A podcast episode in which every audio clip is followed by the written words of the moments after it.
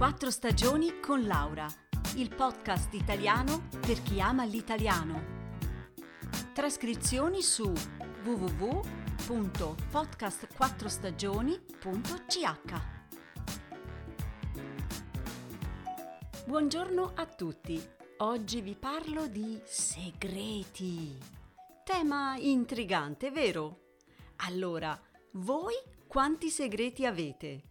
Tre? Cinque? Dieci? Hmm, secondo uno studio della Columbia University, sembra che ognuno di noi ne abbia in media ben 13. Eh già, ma che numero il 13? Un numero che porta sfortuna secondo molti, perché rompe l'armonia, rappresenta il disordine. Ma a me invece il 13 piace un sacco. Ma torniamo ai nostri segreti. Mantenerli non è facile e richiede una notevole fatica che alla lunga produce molte conseguenze negative. Sì, perché la cosa faticosa è creare continuamente bugie per nasconderli, giorno dopo giorno. Ora vi chiederete, ma come hanno fatto a trovare questi dati? Tranquilli, si tratta di uno studio scientifico basato su 2000 volontari. In tutto sono stati indagati 38 tipi di segreti. Il primo di tutti riguarda l'infedeltà all'interno della coppia, le fantasie sessuali o romantiche su un'altra persona.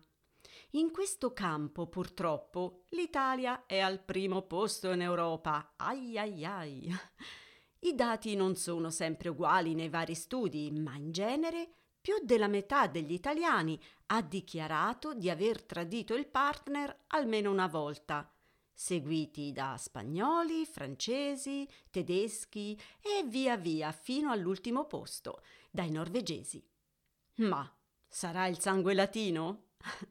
Nelle coppie sposate poi, attenzione, sono le donne a tradire più spesso. Hm, pensate un po'. Quindi, come vedete, un bel po' di segreti da mantenere. Chissà poi se queste risposte sono state sincere. Comunque sia, nella lista dei tipi di segreti ci sono poi i problemi finanziari, il malcontento sul posto di lavoro e così via. Ma cosa fa male di più in questa situazione? Gli intervistati hanno raccontato che nascondere qualcosa li fa sentire fisicamente oppressi, come da un peso enorme. Infatti, dover mentire continuamente crea uno squilibrio nel corpo e nella psiche. Beh, se ci pensate, è una bella fatica. E le conseguenze sono molto chiare. Problemi di intestino e metabolismo, pressione alta, l'invecchiamento della pelle e perfino un sistema immunitario debole. Il punto fondamentale sarebbe invece accettare questi segreti prima di preoccuparci su come nasconderli agli altri, sentirci in pace con gli aspetti meno chiari di noi stessi e anche, secondo me, essere coscienti che sì, abbiamo il diritto ad avere dei segreti e tenerli per noi. E poi un segreto può riguardare anche una cosa bella, una grande gioia che ci riscalda il cuore.